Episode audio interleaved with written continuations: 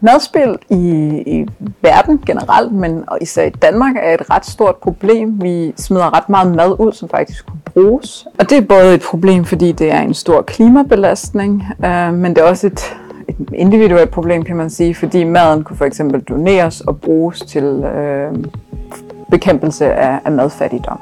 Vi har manglet et ord for øh, det modsatte af madspil. Altså man kan ikke sige, jeg går op i madspil. Vi mangler et ord, øhm, som indfanger det her med at passe på madvarer og passe på de ressourcer, der er på jorden.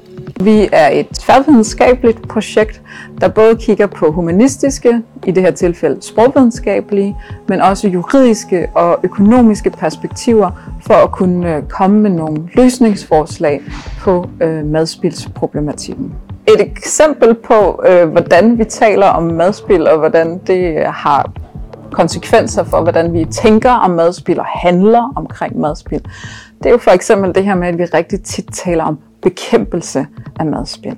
Og det er utrolig interessant, fordi det fortæller os noget om, hvor normativt det er, men også, øhm, at det kan være potentielt ret polariserende. Fordi hvis du ikke mener, der er tale om, om madspil, så står du ret alene. Der er tilsyneladende et mismatch mellem, hvad folk siger, de gør, og øh, hvad de rent faktisk gør. Og sådan er det jo i stort set alle aspekter af livet, ikke kun i forhold til madspil.